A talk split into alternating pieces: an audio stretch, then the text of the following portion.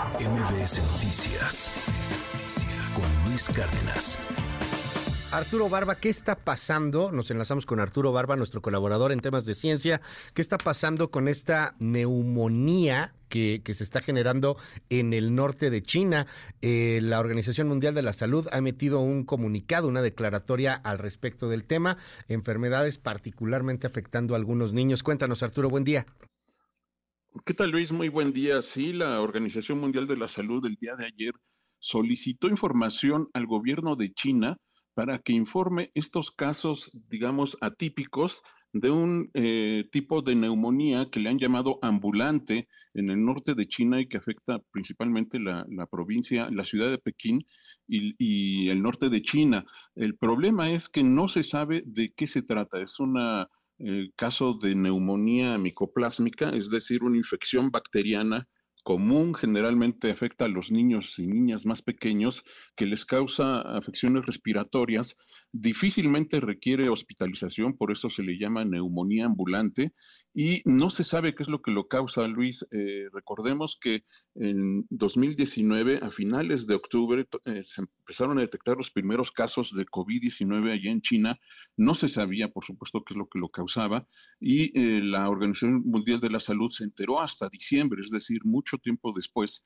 Y ahora la OMS ha activado estos protocolos de alerta temprana y se ha puesto en contacto con el gobierno chino.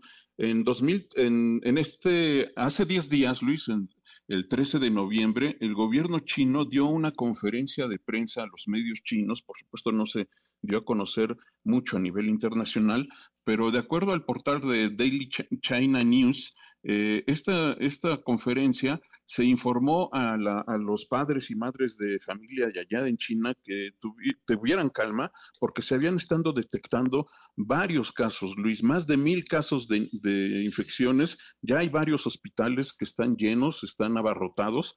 Eh, la televisión china ya empezó a transmitir algunas imágenes de cómo los hospitales no se dan abasto. El problema, Luis, es que efectivamente no causa graves daños en los niños y niñas, pero al infectar a los adultos mayores eh, suele ser un poco más grave la neumonía micoplásmica.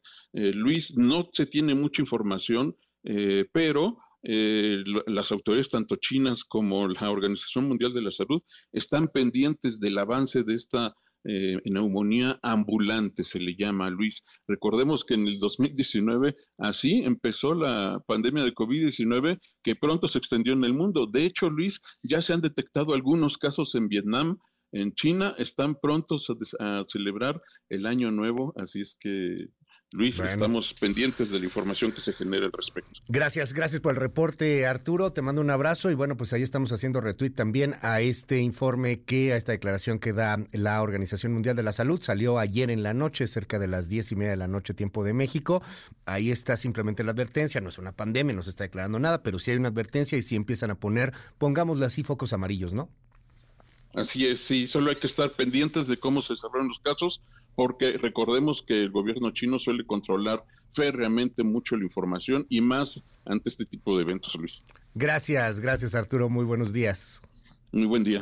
MBS Noticias con Luis Cárdenas.